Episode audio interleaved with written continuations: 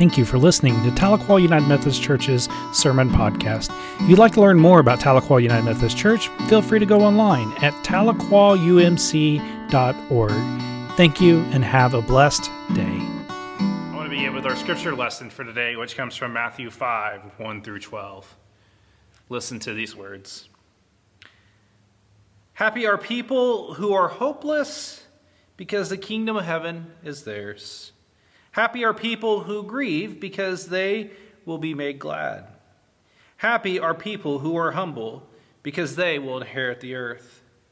Happy people happy are people who are hungry and thirsty for righteousness because they will be fed until they are full. Happy are people who show mercy because they will receive mercy. Happy are people who have pure hearts because they will see God. Happy are people who will make peace, because they will be called God's children. Happy are people whose lives are harassed, because they are righteous, because the kingdom of heaven is theirs. Happy are you when people insult you and harass you and speak all kinds of bad and false things against you, all because of me. Be full of joy and be glad, because you have a great reward in heaven. And in the same way, people harass the prophets who came before you. This is the scripture of faith for the people of faith. Thanks be to God. For the last 30 days, for the last 30 days, I've challenged you to pray the serenity prayer. And so, will you pray that prayer with me? God, Grant me the serenity to accept the things I cannot change, the courage to change the things I can, and the wisdom to know the difference. Living one day at a time, enjoying one moment at a time, accepting hardships as a path to peace, taking, as Jesus did, this sinful world as it is, not as I would have it, trusting that you will make all things right if I surrender to your will so that I may be reasonably happy in this life and supremely happy with you forever in the next. Amen. We've been praying this prayer for 30 days, and I pray that you have been praying it and taking the words in and allowing it to shape you and change you and move you. And I think about our scripture reading today. This is one of those traditional readings that most people are familiar with. And and we think about these Beatitudes as a challenge for us to really be followers of Jesus. And, and how are we ministering um, to these people? And how are we modeling our lives truly following Jesus? I think about the disciples, and I know that, like, when you read the Gospels, we, we think about the, the disciples having it like easy and that they have like the easy way because they have Jesus. They have Jesus right there and they're following him. And like, they struggled with these things too. They struggled with some of the same things that we do today, too. Following Jesus was just as hard for them when they had Jesus standing in front of them as it is for us today. But our challenge is the same to live like Jesus. And so I want you to think about these Beatitudes and ask yourself this question How does my life show that I'm following Jesus?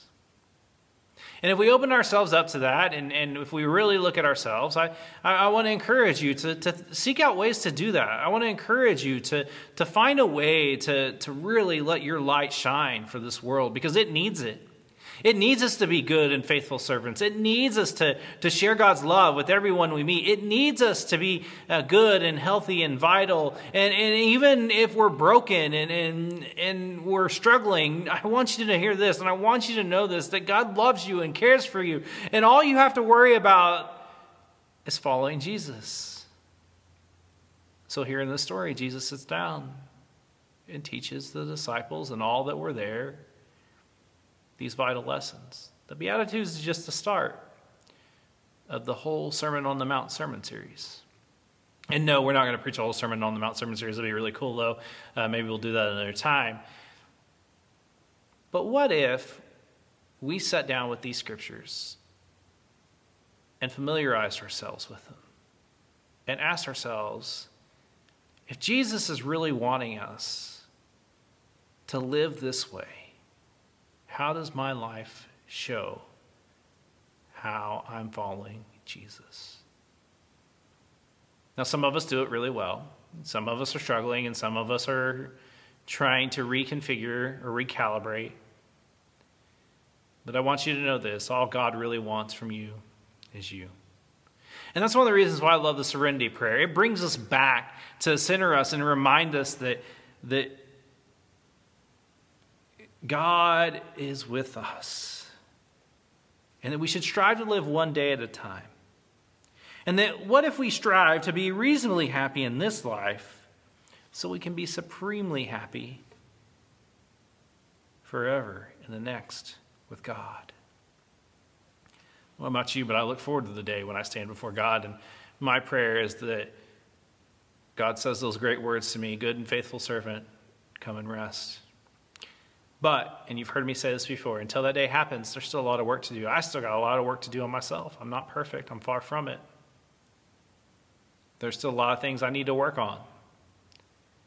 And I'm trying. I'm trying to live like Jesus. And what a better way to understand what it means to live like Jesus than looking at the Beatitudes and the Sermon on the Mount that we find here in the Gospel of Matthew.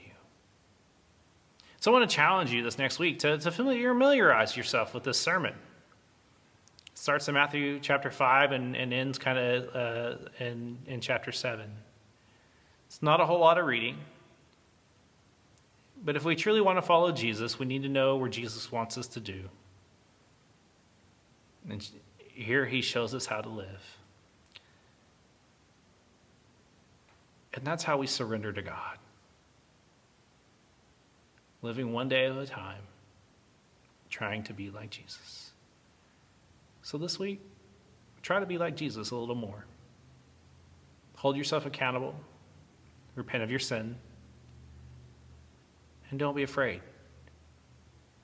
And know that God loves you and cares for you just where you are. And all God wants for you is for you to grow closer to God. Keep that in mind this week, and I think you'll make it through. May God bless you and keep you and make his face known to you on this day. Amen.